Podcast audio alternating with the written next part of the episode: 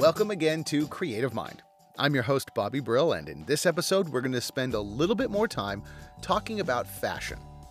But fashion after the catwalk show is over, after the models have gone home, after all those wild and crazy designs are boxed up and shipped back out, now we're going to talk about the type of fashion that you go and buy in a store.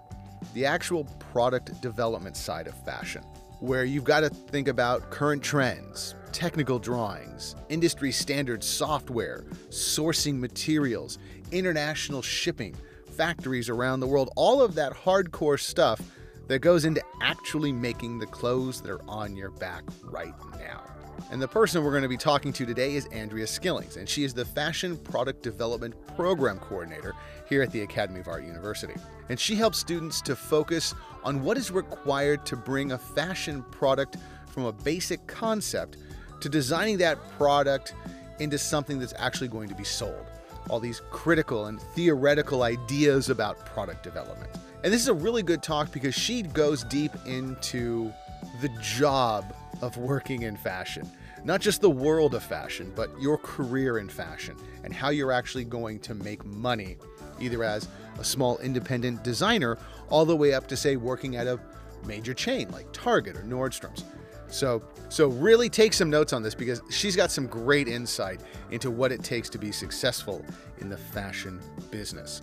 And after you've listened to the podcast, head over to our YouTube channel so you can see a video of one of the factory tours that Andrea took us on here in San Francisco. And as always, if you like what you're listening to, please hit subscribe so you never miss an episode of Creative Mind Podcast. And now, without further ado, here is Andrea Skillings and the business of fashion introduce yourself and tell me about your role here at the Academy of Art. Uh, my name is Andrea Skillings. I am the program coordinator for the product development program through the School of Fashion. Um, we are kind of focused on designing for business. So I came aboard in order to uh, build a program that allowed for students to gain the skills necessary to be successful in the fashion industry that's something I know we've talked about, and no matter what you're studying in art school, a lot of students deal with right after they graduate is I've studied this thing that I love, and now I have to actually get paid for it. And that's two very different things. So what does that look like in in your role and what you're teaching? How does, you know, where's the paycheck come in? Essentially i mean it's still creative in that you're responsible for designing collections season to season. Um, i think what's different is that it's referred to as designing for market. So essentially you're really kind of responsible for understanding what we refer to as the product development process which is kind of the steps that a product takes from the initial concept through to where it is um, in the retail space. So essentially, you have to have an understanding of cost, manufacturing, sourcing, as well as kind of this creative component in design. So there's a lot more involved in being able to provide some type of cost analysis so that you're sure that your business is going to be successful in the end. So this is this is really sitting down with the you know, uh, if I go to Target versus J.C. Penney versus Sears, more more stores that don't exist anymore. Let's see if I can name stores that actually exist. Uh, Target, Walmart, and then say maybe something at a higher end store where I look at the black T-shirt and it's five dollars, ten dollars, sixty dollars. Yeah, so it's a lot of um, kind of analyzing materials, analyzing construction, and really kind of breaking down the individual components. Essentially, everybody can make any product that you want. It can be like the black t shirt that you're referring to. Essentially, I can make a black t shirt that's inexpensive, um, only meant to last one or two wears, doesn't have the best product quality or I can select different materials, put more money into what we refer to as the make of the garment to make it a higher end, uh, longer lasting product that you know customers are willing to pay more for. so I think what's really important is kind of understanding that yes, anybody can, not anybody, but you can be creative and design product um, basically for any business that you're in. It can be um, kind of budget pricing or it can be, you know, luxury or couture pricing. But essentially, your understanding of how the product is made and how materials are selected and how seams are constructed, this is really going to determine kind of the end use of this product. And that's going to vary based on the company that you work for. Is that and is that really a thing? I mean, I I know I've bought shirts over the years. I mean, I'm I'm 42 and a parent now, so I, I my my fancy clothes shopping is when I go to Costco. So it's like, ooh, 10 black t-shirts for $12. I'll get a month out of this. I won't have to do laundry at all. But then I have seen shirts where you know, they they do last. I mean, what what are some of those aside from material? What are, and you mentioned seams like what are some of those cost points that people don't um, really understand unless you're you're studying fashion? I, it goes into what we refer to as the make or the construction of the garment. So the different stitches that are selected, the different seams that are selected, um, the number of seams, um, the number of trims that are used to clean finish or edges or kind of reinforce different components.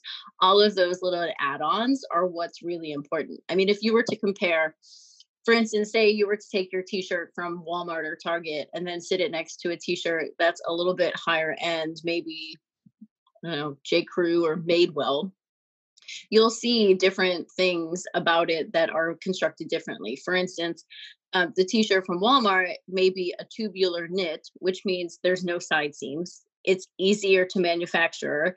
It's done faster in the production process. Um, whereas, you know, something for Madewell is going to have side seams. In addition, they're most likely going to have some type of twill tape at the back neck to clean finish the back neck. There's going to be elastic taping at the shoulder seams in order to reinforce the shoulder seams. You know, there's going to be more in the construction of the garment. I mean, along with better quality materials, but you know there's different parts of the garment like if you were to break it down and really kind of analyze part by part you would see substantial differences um, for each of these garments depending on the price at the okay, end. Okay, so th- this is where it's getting into uh, a cheap factory, a factory with more steps, a factory with more machines, and a factory with more machines, and then human beings getting involved also. Yeah, I mean, all of that also plays a factor in it. I mean, you know, depending on where it's manufactured, um, you know, labor is costed differently in different parts of the country, so that impacts it. But also, you know, how big the factory is, how fast they can manufacture, or what's the capacity that they can hold. These are all things that are going to um, impact cost, but more so from a brand perspective because, you know, somebody like Walmart is making 10,000 pieces where somebody from Madewell may be only making 5,000 pieces. You know, I mean, that alone is going to impact where in the world you can select to make your product. So, you know, I mean, these are bigger companies, but if you were a smaller brand, you know, places like China might not even be um, you know in your wheelhouse essentially because uh, minimum order quantities are much higher and as a small brand you don't have those capabilities. So you know i mean it kind of really it, there's so many factors that kind of play into it but i think there's different parts that kind of play into the product quality for one and then second into kind of the different manufacturing processes that are involved. okay okay because i know I've, I've you know we visited a factory together and there was a lot of machines that was like oh wow that's doing this thing that i notice is not on my shirt and it's and somebody's sitting here hand trimming things that I actually lifted up the corner of my shirt and went, "Oh, I get that. There's that little th- that they cut that thing off. Got it." Yeah, so in the in the production facility itself, um, depending on the types of production methods that they use, um, each assembly uh, person that's working on the line will have a different responsibility. So the place that we went is basic uh, assembly line method where essentially one person does one task and when they're done with that task they pass it on um, this is the fastest way um, to manufacture given because typically because those the person that's working on that particular part of the garment is very skilled at it therefore you know they go through it really quickly they do it really fast. But in all honesty with that that tends to also be where there's the most defects and the most problems along the way because essentially they're just working on that one part. They don't know any other parts. So essentially if if for instance where we went um dad sewing if one of those sewers called in sick somebody wouldn't be able to move into her place and take over that responsibility. Instead instead it would slow down the production line for that day. Whereas other production processes uh, people have for instance modular manufacturing where they have kind of a group of people that do different parts of the garment but they're all skilled in all areas so that they can shift around in the assembly line of where they need to complete based on the total number of items they need to get out for a day. So they get paid more money because they have a higher skill level. So it tends to be a little more expensive as far as production is concerned. But essentially, what happens is you don't slow down the process because you can shift people around if necessary. Okay. So you know, you you mentioned that you were we were talking, you know, cheap t-shirts are in the tens of thousands probably hundreds of thousands if they're going to china or somewhere in asia um, and if they're 5000 lot runs 1000 lot runs they're in theory locally produced. Um, how even less than 500 even less than 500 okay. Um, so for these locally produced you know for, for people who are doing their their lines they're starting out with you know i'm going to do 500 t-shirts and try and sell them to boutiques um, or online or or something like that. How does that process work? Of i've got my idea and now i'm going to be a fashion designer and i'm going to sell my fashion I know that's a loaded question, but what's what's the the basic? Okay, you need to know this before you go and bum money from everybody you've ever known and fail miserably.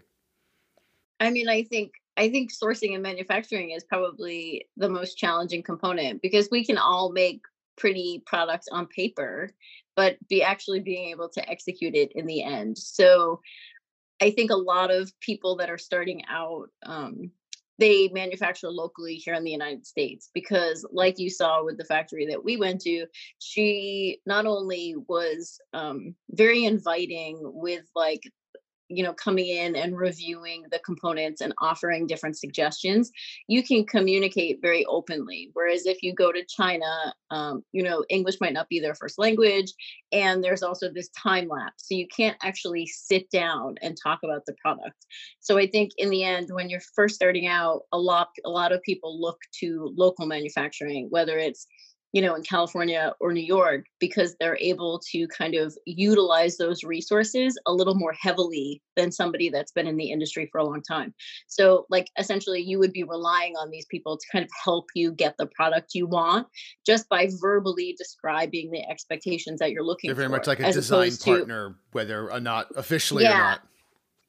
Yeah, I mean, when you're working in when you're working overseas, not to say that that re- relationship doesn't come, but it takes a little bit longer to kind of build that um trust for one, but also like that level of expectation. You know, I mean, because essentially, you know, somebody in China might be thinking about, oh, well, they're look they they want to make sure they cut costs, you know, but you really may be looking for a specific end product and kind of you know what does that look like and you with a local manufacturer you can talk about that a little bit more openly and look at specific examples to get a comparison. Well, sure. I'm, I'm, I'm guessing. I mean, I've worked on manufacturing on some on some smaller levels, and it seems like you know there's that when you get to the hundred thousand unit piece, saving ten cents is a massive deal. But if you're doing 500, it's like, well, I, I kind of want that 10 cents more effort. it's not going to make that much of a difference. Yeah. And I mean, most people that are starting out, quite honestly, are not even ordering 500 pieces of one style. They're ordering more like 50 or 100. So, you know, getting the product right, I think is more important because you're building brand, you're building a brand identity, and you're kind of identifying what you're going to be about from here on out. So especially in your first collection, I don't think you want to make any sacrifices to like what your idea is or what your final expectations okay. are. Okay, so it sounds like to me though, then if you're doing that little, profit is not the motive because you're not really going to be making that much money at that. It's going to be expensive. profit is always the final end result. I mean, you're you always want to make money, but in the beginning stages, you're likely to not be able to make too much money. I mean, not to say that you won't be profitable, um, you know, but, but you want to make sure anything. that you no, no, you're not keystoning anything. I mean, essentially, you know, but this is I think, but I think this is what's important with product development is that it's essentially designing into a price point. So I can look I can look at a product and, you know, kind of kind of reverse engineer and say to myself, okay, if my factory is giving me a first cost of $12, but I need it to be more like $6, I know how to kind of break it down and kind of bit, uh, piece by piece take apart all of the components so that I'm designing the product not only for the price point, but so that the end consumer doesn't see a difference in what I drew as a piece of paper to what I made in a final product. Okay. Okay. Does, does yeah, that, that makes sense? sense. So it's it's it's kind of like I'm I'm yeah, that looks that's twelve dollars to people who know what they're doing. The consumer yes. doesn't really see it unless they're looking for that higher end. If somebody wants to to buy right. a twelve dollar shirt, it's not that big of a deal. They're gonna wear it. They're gonna find it. If it works, it works. If it if it's okay, it's still pretty much okay. I think that's probably one of the hardest skills that you develop in the fashion industry is being able to design into a price point and not just design amazing product. There's a there's an in between. You always have to kind of push the envelope to kind to show what's on trend or you know what's the new product is for the consumer, but at the same time you also have to understand budget and profit because you know if like we were talking about you know $12 t-shirts if the t-shirt is $12 it's $12 no matter what you do to it. No matter if you put a piece of artwork on the front of it if you change the fabric. So you have to be aware of what your end retail price will be so that you can design the appropriate product into that price point while making a profit at the same right, time. Right, yeah, you just said, you know, then you're putting an image on it and that's licensing and that's a whole nother money suck at that point yeah i mean that pays more that involves more money as well but essentially it'll never cost more money to make your as a brand you will never increase your retail because I decided to make it with a novelty fabric or I decided to make it with an extra piece of artwork on it. Like I thought this graphic tee, this graphic that I designed was really fabulous. So I slapped it on the front of a t-shirt. Well, guess what? That graphic is a dollar, but you're still only going to charge you're you're still only to 12 charge $12 to the customers so you know i have to be aware of what other things i might have to do in order for that design to fit into that $12 price point I, I hate saying it but it does seem like it sucks the creativity out of it but it sounds like that is really where the creativity has to get ramped up I mean, that's why I typically refer to product development as a combination between creative and technical because you're still expected to be creative but at the end of the day, if something doesn't work within your pricing strategies, then it's your responsibility to reverse engineer it. So it's very technical in being able to break apart piece by piece in order to get that cost down. Okay, then I'm gonna ask. Then then that, that brings up the question: Is the five dollar T-shirt really that much worse than the twelve dollar T-shirt, or is it a very limited number of people that are really paying attention to it? Is it more? Is it the salesmanship, or is it actually quality? I think it's both. I think quality definitely plays a part into it. I mean, obviously, from five dollars to twelve dollars, you're still getting what you pay for, so to speak. Um, but there is definitely a difference as far as make. Um, you know, the five dollar T-shirt might shrink substantially more than the twelve dollar T-shirt. You know, there's all different parts. Um, it's really in in retrospect, it's all about well, who is the customer? What is their expectation? What do they want for that price that they're spending? So, for instance, I mean, granted, I'm in in the industry, but if I'm buying a five dollar T-shirt, I know I'm wearing it probably a handful of times, washing it a handful of times, and then throwing it away. If I want something to last a long period of time, I'm willing to invest in that product.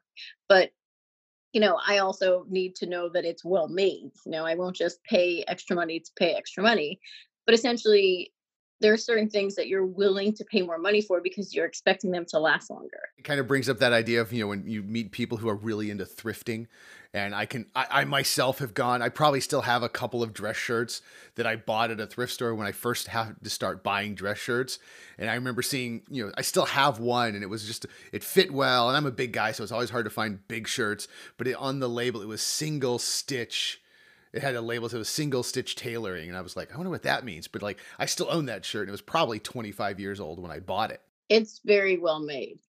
I mean i think that's the that's the thing with thrifting. I mean i also i mean i think it's sort of this trend where it's like people are shifting towards more well made products which is why thrifting is well for two reasons why thrifting is important also for the sustainability factor.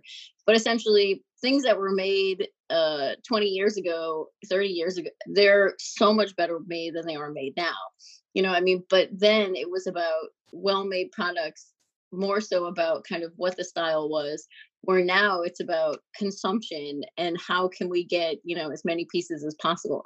I mean i'm happy to see that that shift is kind of being made but if i mean if i was to look at like what my mom was wearing when she was my age if she still had it it's much better well made than what i'm wearing today.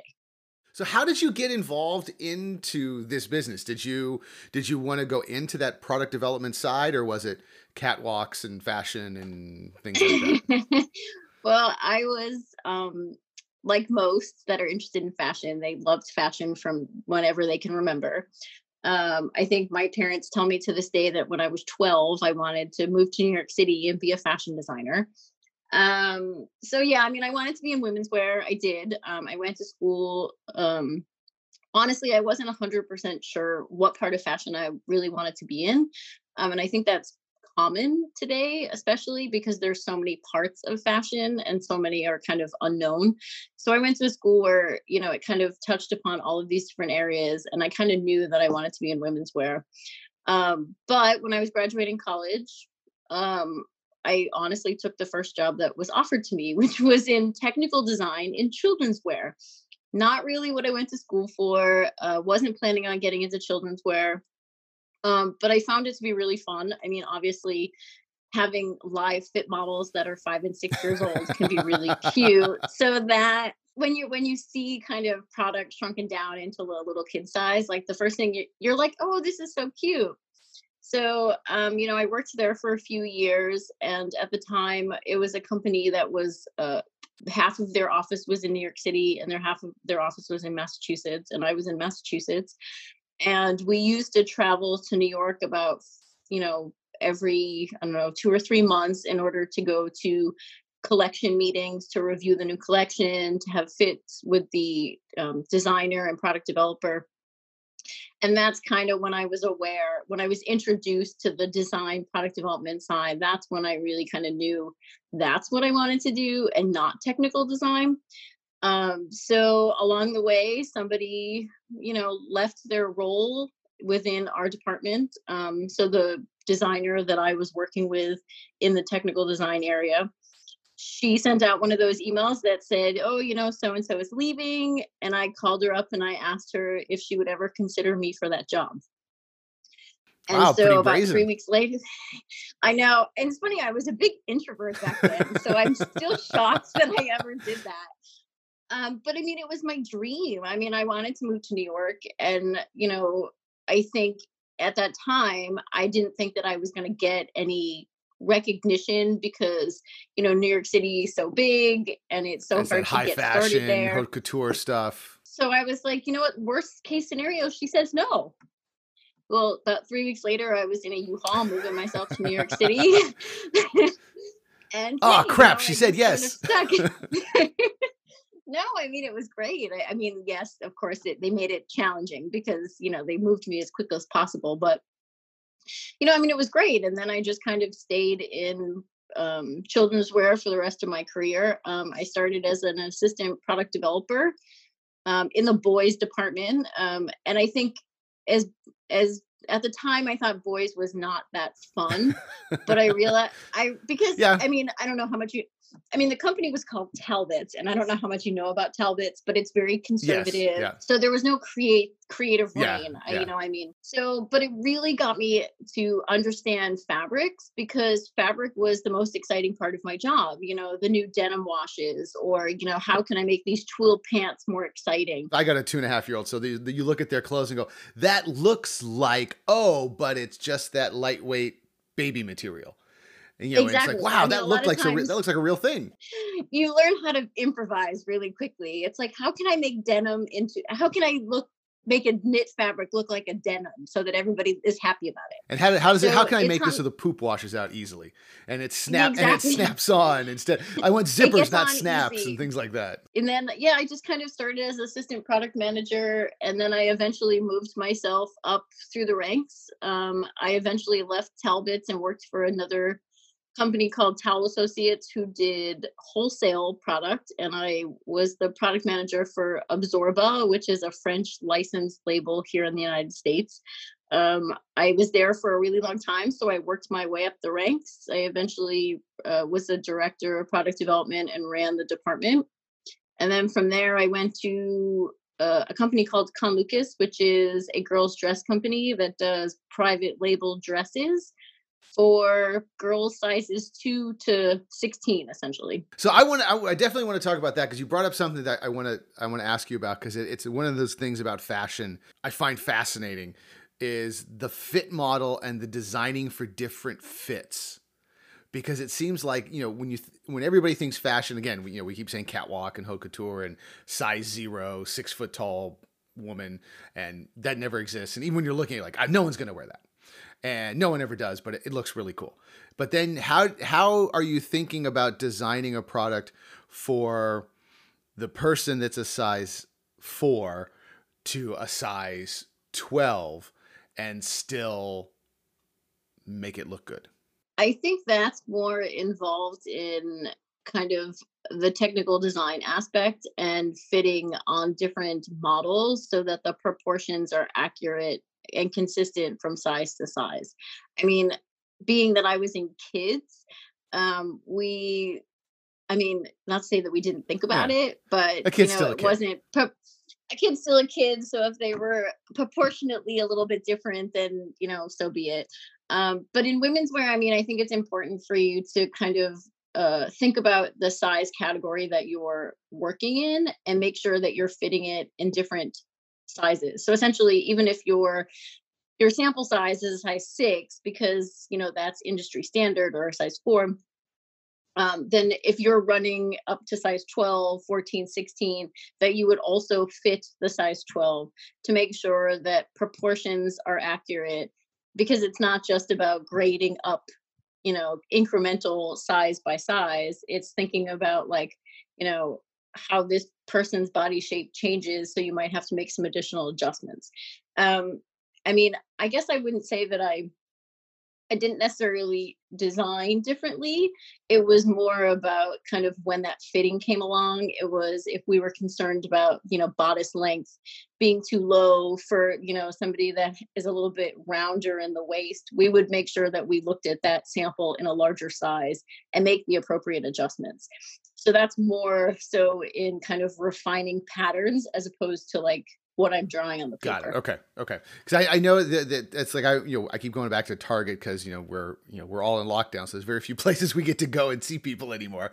But I noticed the last time I was in Target, seeing that all the mannequins were a bit more Rubenesque and a bit more filled out and a bit more modern style, and it was just kind of like, huh, interesting. It's about time. Um, I mean, I hate to say this, but you know the average customer is like a 14 or a 16 oh wow. not a size not a size 4 or size 6 so you know for us to continue i mean even in an 8 i mean i think an 8 is a little more universal but essentially it's the smaller size of the size run or it should be. But the american customer is a 14 not a size 4 on average so I think this conception of like model sizing, you know, is not realistic because essentially if something looks really good on the model or the mannequin for that matter, you know, as it sits in the visual display, who's to say it's going to look good on you? You know, I mean, so I think making or showing the product on mannequins with a little bit more of a natural size makes a little more sense for the consumer. It's more attractive.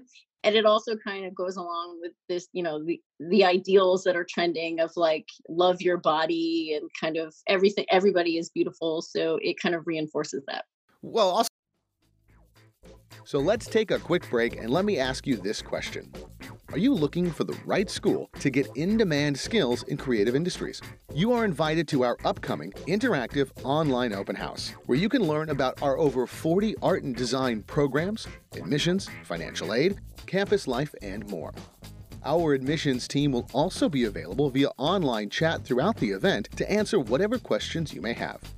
RSVP today at academyart.edu/podcast. So I mean, you know, if we're going to talk monetarily, I mean, you know, if you're going to if you're a design student, you know, you do have to be able to design for your customer and your customer may not be who you think they are. Yeah, I mean, I didn't like Talbots clothing. I mean, it wasn't for me at, you know, in my early 20s, but I had to understand who that customer was and what their expectations were so that I was designing product appropriate for them and their children. I mean, you know, yes would i go home and design and sew things that i liked for myself yes i would but at the end of the day my job was to design for somebody else and if i didn't do that successfully then the product failed and that would be probably the worst decision i made. So i mean it's true it's you know it's I, I say this a lot actually to students and it's not meant you know to kind of push them down but it's it doesn't matter what you like. Right uh, for sure absolutely. It it's i like a lot of things that you know i can't design because that's not what my target customer is looking for. More importantly it's would your target customer like this? Why? Why is it appropriate for the customer? What purposes does it serve? I designed a lot of things i didn't like in my time. Not going to say i was happy about it but you know that's that's what makes my paycheck so if you want to be a working artist, you do have to follow what your creative director is telling you to do, or you're going to be moving companies a whole lot of times. Or you're, yes, you won't be there for a long period of time. You know, I mean, I used to design what I liked for myself. You know, every once in a while, I would design something that I liked for myself, or I would try and push the envelope, you know, to kind of incorporate some of those components in the new design for the brand. But I always had to take into account like, is this pushing the envelope too far for them? You know, okay, so just because I like it doesn't mean so what can I do that kind of incorporates the trend, the things that I like about trends without going so far that it's going to drive that customer away. You used to keep saying trend, and a trend could be that something nobody really likes. It's just trending, whether we like it yes. or not. I mean, there's a lot of trends like, God, I mean, geez, really? That's that, why is that happening? That, that looks horrible. There's nothing attractive, male, female, big or small in that trend. Why are we doing that? Trends come about because of the response of what's happening in the world. Um, you know, so they're not going away. Uh, some obviously last longer than others, but I think it's how you kind of incorporate trends and how you adapt trends for your customer and your brand is what makes you or that brand successful. I'm only going to say it once mom jeans never good. They weren't good then. They weren't they aren't good now.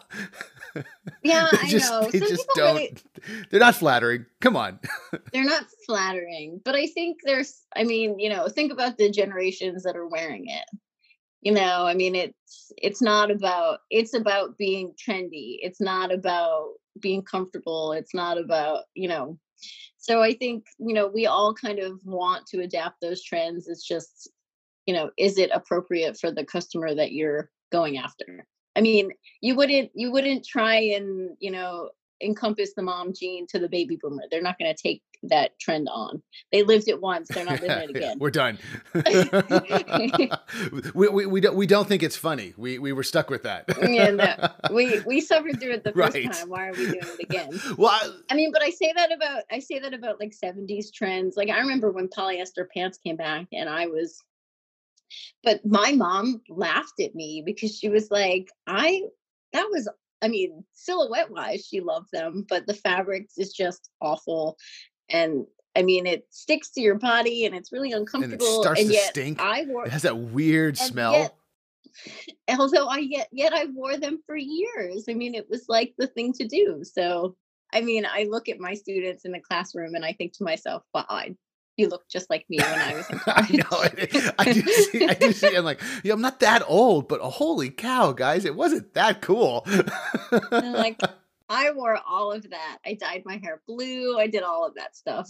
but let let's talk a little bit about private label because that's another thing that kind of fascinates me because that's something that I think when you know you know we're in the age of you know everybody's a content creator everybody's an entrepreneur everybody is i've got my label i've got my thing i'm, I'm, I'm my own brand. And so everything you see of them is like hey you can buy my crappy t-shirt or you can buy something on there. And you know we've gone what now 15 years since CafePress and things like that where you could get these made to order stuff. But private label or white you call it white label or gray label uh, just private label. label. Okay. Uh, just private label has been around for forever. It's been around for a, a long time. I think, uh, you know, it originally came about because, uh, a, not necessarily just department stores, but department stores needed kind of that money maker that would sit next to all the wholesale brands that they had in the store. So essentially, like, you know, of course, all of the department stores are fading away too but like the nordstroms of the world you know they have all of this wholesale product from these brands that are in their store and essentially they don't make as much money on wholesale products. So um, you know because they're buying them from someone else.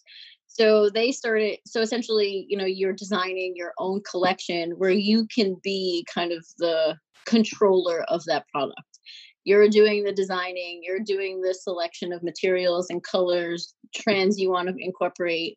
You're sourcing manufacturers that are going to make this product for you so that you can make a higher uh, profit um, off of this and maybe even so sell it slightly less than some of these wholesale brands so that your customer you know will take this instead.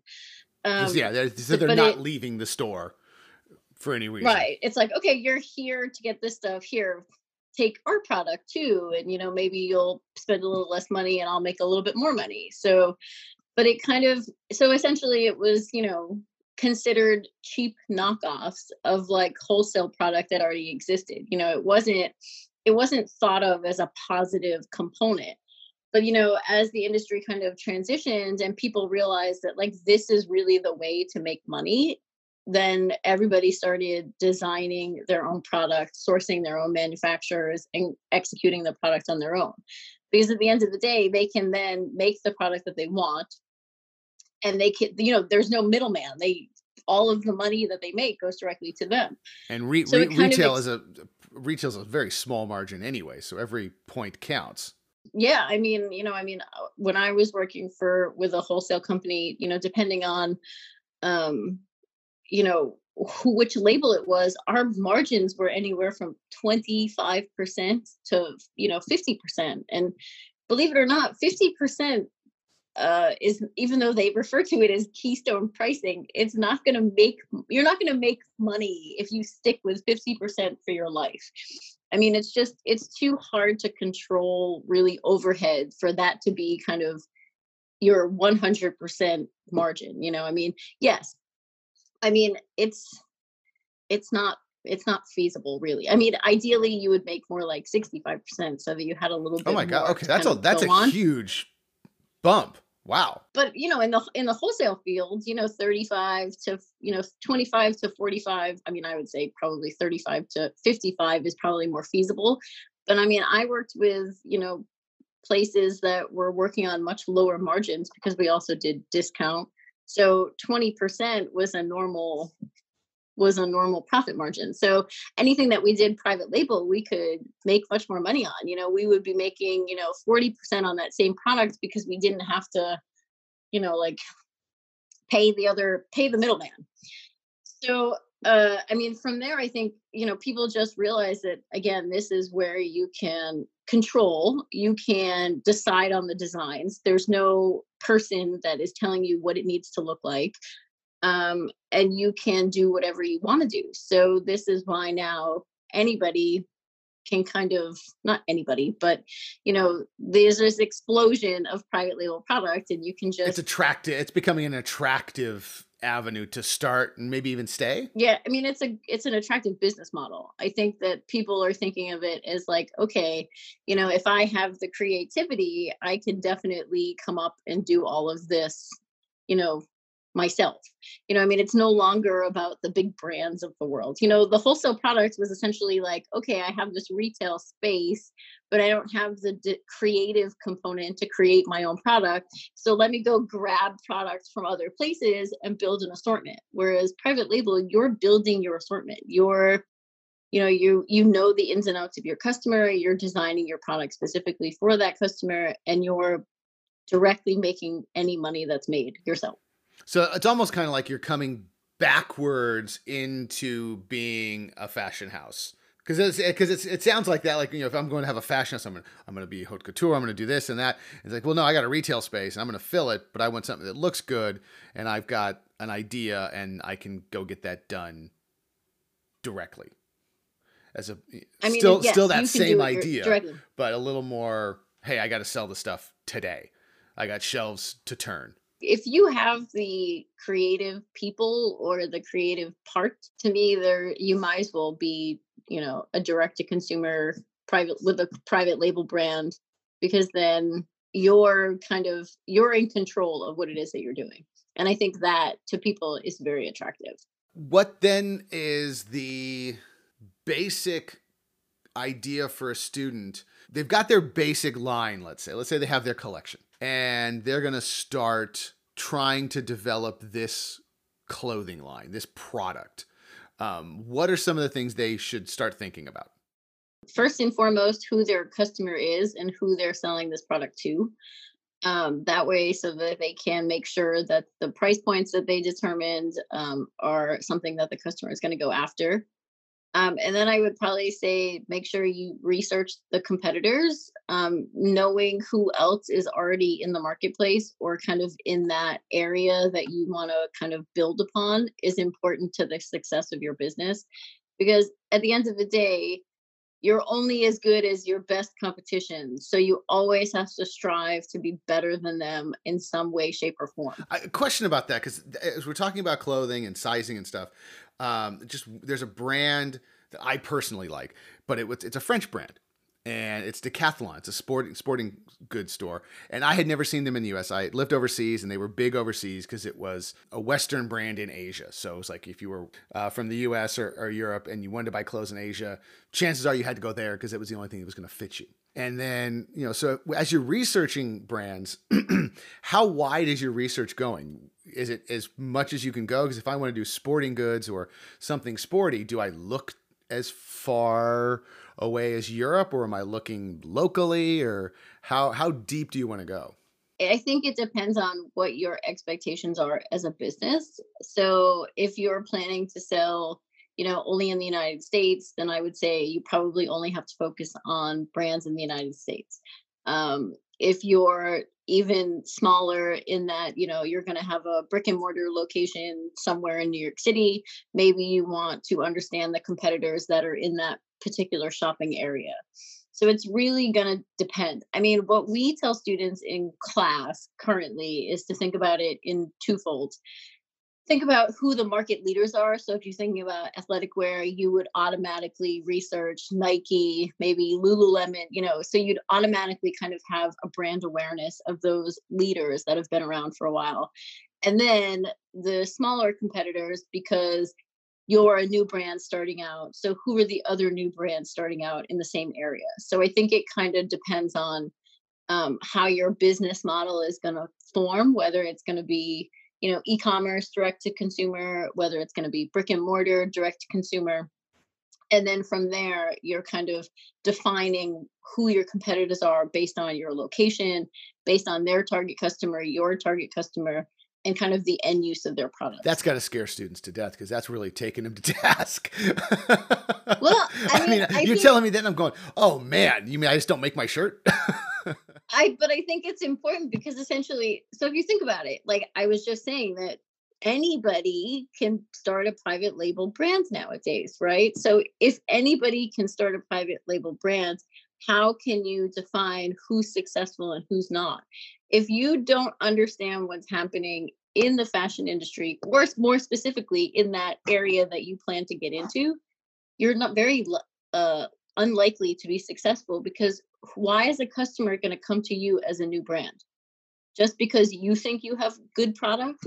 You know, I mean, you have to offer something that doesn't already exist in the marketplace. Right. Because you're never, if you're like you, we were talking about sportswear, you're never going to beat Nike or Adidas. You're never, you can't compete with Nike. So essentially, you know, what are the components that people are looking for that is attractive as far as your customer is concerned? You know, I mean, at the end of the day, Nike is, you know, I mean, I'm not going to say here to stay because unfortunately a lot of brands that we thought would be here for a yeah, long time who knows? are no longer who knows what, what's going to happen? But i mean nike you know nike is a leader in you know the active wear market so likely you're not going to directly compete with them. Obviously they're a competitor because they're in the market but what are they doing right that makes them so successful? You should use those as points to be you know to make your product even better. And then so after research and that trend research, what's some of the things that a student needs to start really thinking about? Factory visits, things like that. How important are, are those types of, you know, personal professional field trips, so to speak, of going out and actually seeing? I mean, should should somebody go work as a seamstress or a seam? I don't know what the what is the masculine version of seamstress? A sewer, for lack of a better term. Uh, you know, go and actually get their hands dirty and and nicked up and and sew for a week or two or 10 not necessarily i mean i think that even if you know i mean you, i know how to sew but at the end of the day if you threw me in a you know a factory there are sewing machines that i've never uh, used firsthand. You know, I mean, I've used like your basic industrial sewing machines, but now they have, you know, all sorts of specialized sewing machines that are you know, to kind of make the process quicker. So I don't think you necessarily, I mean, yes, having the ability or the knowledge to be able to sew a garment is definitely helpful because you understand how a garment is made. So when a factory is discussing some of these things with you, you can, um, you know, whether it's appropriate for your product um, as far as quality or speed or whatever, you know, element is most important in your brand. I think uh, seeing like going to a factory, visiting a factory is probably a great opportunity. I don't know that a lot of people will allow for you to come in. Um, you know, it's it's sometimes it's they're very open and other times they're not. Um, local places will let you come in. Um, sometimes they won't let you go back into the factory com- um, area. Instead, they'll have you in kind of a showroom component and it's not so much that they don't i mean it's not so much that they don't want you to see what's going on as far as like whether it's bad things that are going on it's more they don't want you to see other people's product you know so it's kind of about more about integrity than it is about anything else. and probably the little tricks they've developed that shave two seconds here half a second here one millimeter of cloth here that's saving yeah i mean everything is not yeah they're doing everything to make it a little bit faster. So it's not all you know perfect, but you know, whatever corners they can cut along the way, they probably are. But I know, um, so I was lucky enough to have an opportunity to travel overseas um, to do factory visits for a company and i think it really kind of opened my eyes because essentially yes i knew how to use your sewing machines i knew how i knew how to use a sewing machine i sewed at home i made most of my own clothes but until i was in the factory and saw it firsthand I didn't fully understand why factories wanted me to change the things that they wanted me to change. You know, um, you know, and I, you know, it's all about speed, capacity, ease of construction, you know, and and they're the expert in that. You know doesn't mean that you have to agree to everything that they want you to do because it's not always right for the product. But then once i saw it and i kind of understood why they were asking me for these things i was much uh i was kind of more open to their suggestions. Granted you always want to see an example of what it is that they're kind of offering to you to make sure that you're not sacrificing you know the quality of the product but essentially i learned i kind of learned more of the okay so this is a process where i need to make 6000 units and in order for me to do that in the 3 weeks that i'm giving them to do that I need to kind of understand from a production standpoint how it's made.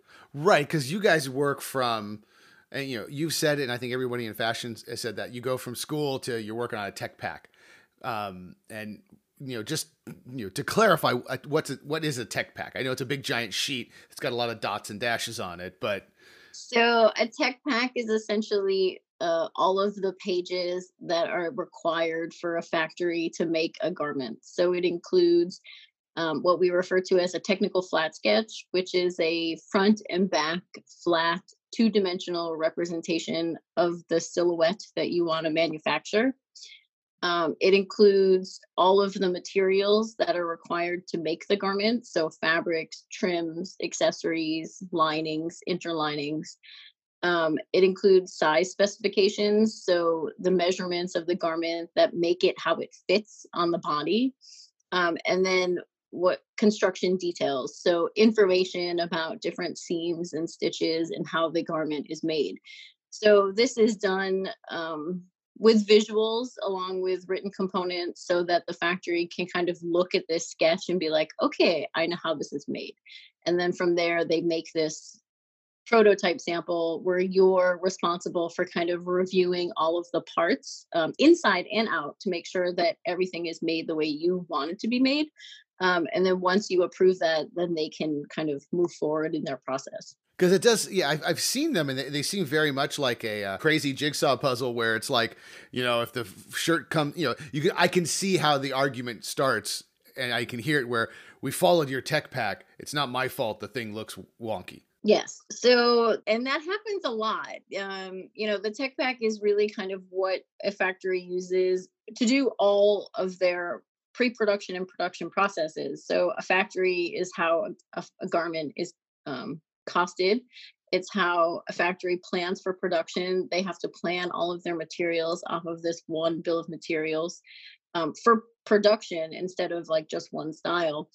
And they have to kind of uh, plan the amount of time that it's going to take for them to make this based on the details that you included in a tech pack.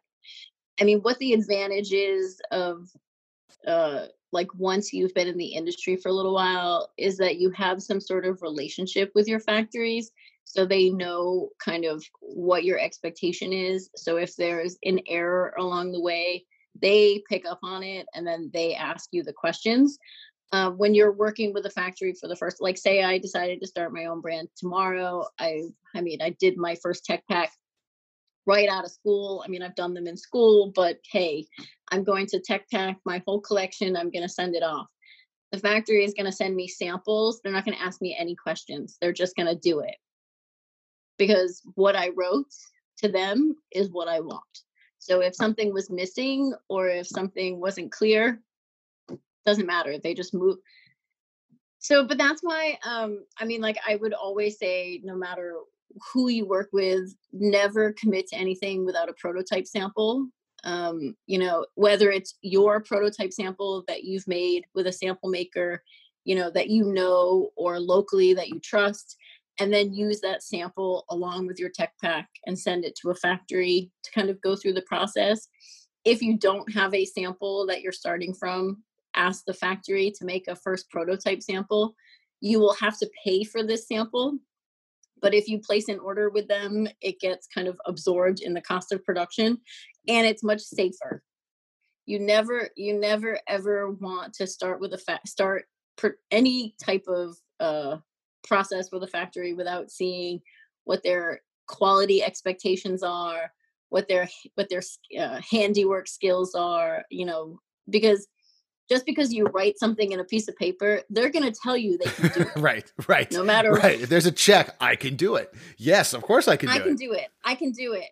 And a lot of times they can't. I mean, I went to a factory once and I was doing knit garments and I sent it to this factory. They told me they did knits and wovens. And then when I got there, they only had sewing machines for wovens.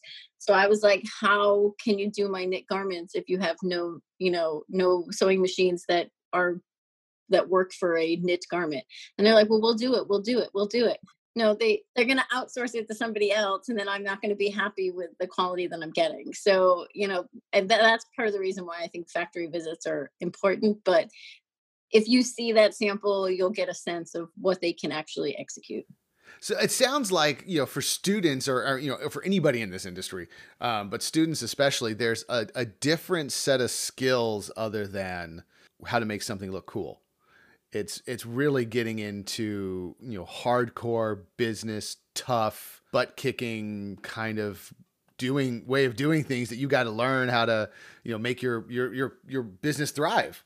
Yeah, I mean, I do think that there's other parts of it. Um, although some of them I think uh, you learn on the job as opposed to not to say you don't learn about it in school but for instance i wasn't comfortable negotiating costs with a factory until i'd been doing it on the job for a few years.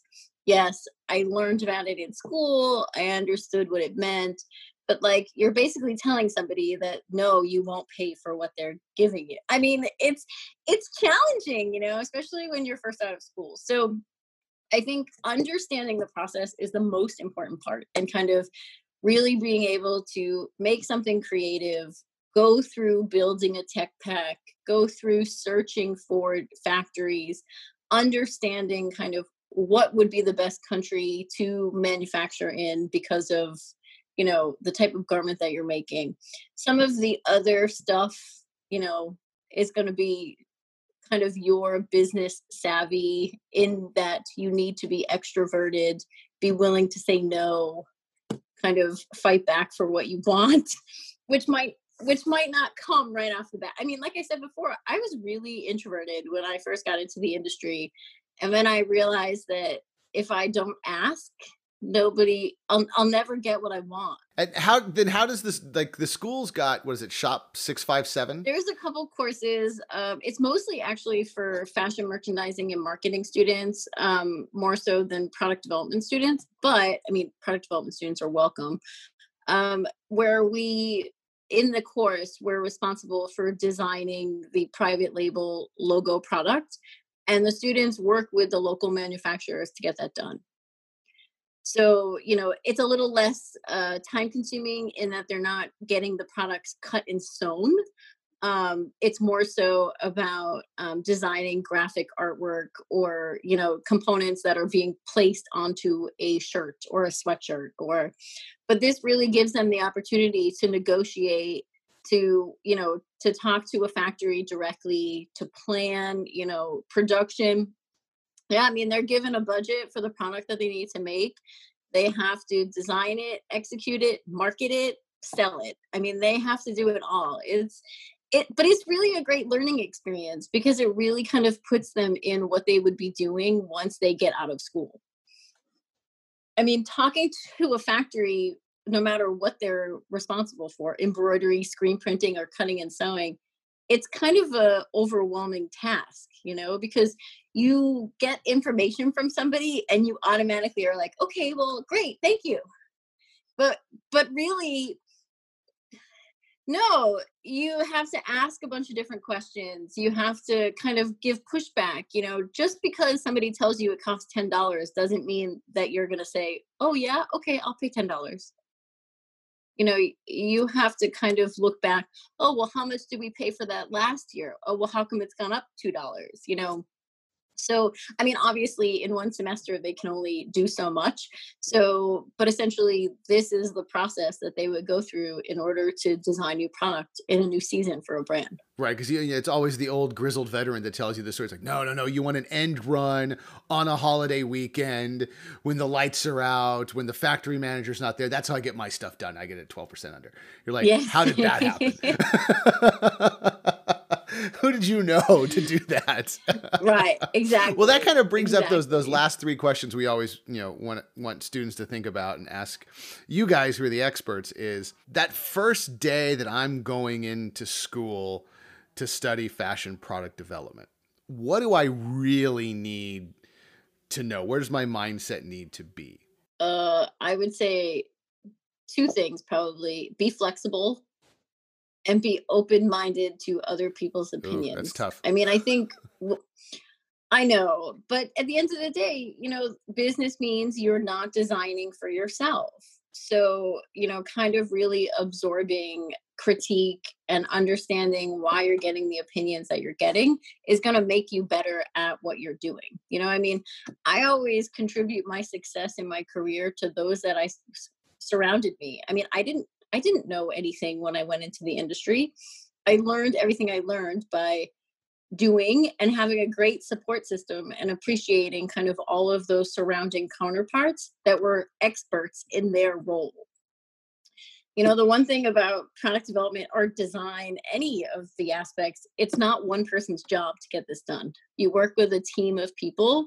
So you really have to be flexible to take on different responsibilities, work with different people, kind of appreciate different personalities in order to get the job done every season, every week, whatever it is.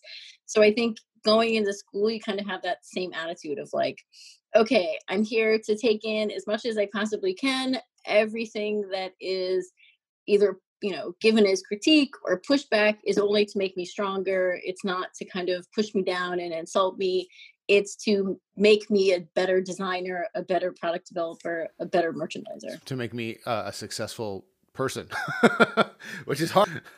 I mean, I always say the fashion industry is tough. You have to have thick skin. I mean, I only wish somebody told me that before I moved to New York City, but trust me, New York City taught me really fast that you have to just kind of take it in stride and go on your way. It's it's there no matter what, so it only makes you better to absorb it, kind of uh, make adjustments where necessary, and then run after it. So, what then should a student think about then? You know, once they've graduated, how are they going to go about getting into this this side of the industry? No, I mean, I think it's a few different things. I think you have to still be you have to be humble. Um, you know, know what you're good at, but you know, make sure that you're humble about it. Make sure that you're networking with people. Um, it's all about who you know. Um, and the industry is surprisingly small um you know you think of the fashion industry as being this really large place that like you're never going to run into a person again if i could only tell you how many times 20 years passed and all of a sudden i was standing next to a person that i met when i was you know first in the industry so i think you know you have to you know kind of run the all of the effort of like networking putting your face in front of people getting people to remember you so you know, kind of speaking up, but yet being respectful and kind of telling them, hey, you know, I can do this. But then also remembering, and I wish somebody told me this when I first started, that, you know, just because you're eager doesn't mean that you are responsible for doing everything under the sun. I mean, I I think somebody told me finally after I've been in the industry for a while, it's okay to say no for once in a while. So it's just because I mean I was really eager and I couldn't wait to like get in the industry. So it was like yes, yes, yes, yes, yes. Well, guess what? I worked 12 hours a day, seven days a week, because every time somebody handed me something, I was like, yes, yes, yes, yes, yes. So the perspective has to change in that you should say, oh, you know, I would be I would love to help, but I have an awful lot on my plate right now. When when would this be due? So it's just kind of like either not necessarily being flat out like, no, I won't do that for you but just being like, oh, you know, there's a lot going on right now. What's the timeline? Is there anybody else that can help me to do this? You know, that's okay. You're not disrespected because, or you're not thought of as a lazy worker or, you know, somebody that can't handle the workload. Oh, well, that's good to hear. Yeah, some there's some reality to it. Well, no, essentially you're learning how to manage your time appropriately. If you just say yes, yes, yes, yes all the time, then you're not meeting your deadlines, you're not getting your work done on time unless you're working 24 hours a day, which nobody should do. It's gonna you're gonna you're gonna burn you're out. You're gonna burn yourself work. out really fast. So then that kind of answers this last one, but you know I always ask people because this is one that I I've had to learn 20 years on, and and it's always a different you know it's always the little things, but how does somebody not get fired from their first job? because you got there. But you know, there's so there's so many landmines and and puddles that we step in. It's like, how do you not get fired? Um, I would say some of the things that I probably wish I started doing at an earlier stage. Make lists of things that you're asked to do so that things don't slip through the cracks. because again, I said yes, yes, yes, yes to everything. So some things slip through the cracks, and that really kind of looks bad at what it is that you do. Um, I mean, from the most part, I would say, you know, things like show up to work on time, be attentive in meetings, um, you know, answer questions. Um, I think a lot of the times when you get started in a job, you feel like, no, I can't talk. I'm just here to be kind of follow direction. You know, people want to hear what you have to say. You know, you're you're hired for a reason, so you know you're already respected as you get your foot in the door. So you know, say something. You know, speak up. I mean, I know that was something that I was told a lot um, at any job I started that, you know, it always took me a few weeks to like settle in and speak up. Um, and I think that's a personality thing more so than, um, but, you know, it wasn't until I spoke up that people were kind of more appreciative of my presence. Right. No, that, that makes sense. I mean, a lot of people in the creative field that it's like, you know, you, we, we know what you can do I mean, they so we right, hired they you. hired you. So, So, now now show so me. there's a reason why you were hired. So don't feel like just because you it's your first day or your first week that you can't speak up. I mean, again, you want to be respectful and not go in thinking that you know everything because we never know anything. Even to this day, you don't. I mean, even with 20 years the one constant is you don't know anything. even with 20 years experience, I would say there's still things that like I probably would learn along the way. So, you know, I think you can speak up, but then also make sure that you're listening to what people are saying around you because they've been doing it for a long time and they kind of know the ins and outs of the location of the place that you just started. this is the part that I think that so many people, whether you're in fashion or, or, or not, is I know how to do something creative, but now I got to get a paycheck for it. How does that work? How do I work for a company being creative? Yeah, I mean, I think it's something that I mean, I, don't know. I think you think that it's just all unicorns and candy canes and then you know you realize that there's a little more grit in the behind the scenes of like you know how do i actually get this out get this awesome idea i have out to the world so there's a lot of digging and you know i think once you kind of know how to approach that it's a much easier uh, thing to follow to be successful in business So hopefully now you've got some good insight into what it means to actually start your fashion line, or what it's going to take if you're going to hire a fashion designer, or how you're going to be able to be successful with your latest round of free t-shirts that you're going to have to pay for for your entrepreneurial idea. A lot goes into fashion. It's not just the design. It's actually getting what people want to buy into a place where they can buy it and you make a profit. And those are just some of the basic in demand skills in the creative industry of fashion. Employers are always on the hunt for the next generation of talented and skilled creative professionals. And here at Academy of Art University, you will get those work ready skills that employers want. You can study on site in downtown San Francisco and, of course, anywhere in the world via our online programs. To request more info about our 40 plus areas of study in art and design, including fashion development, fashion design, fashion photography, UX design, gaming, just visit our website at academyart.edu slash creative mind. Thanks again. Bye-bye.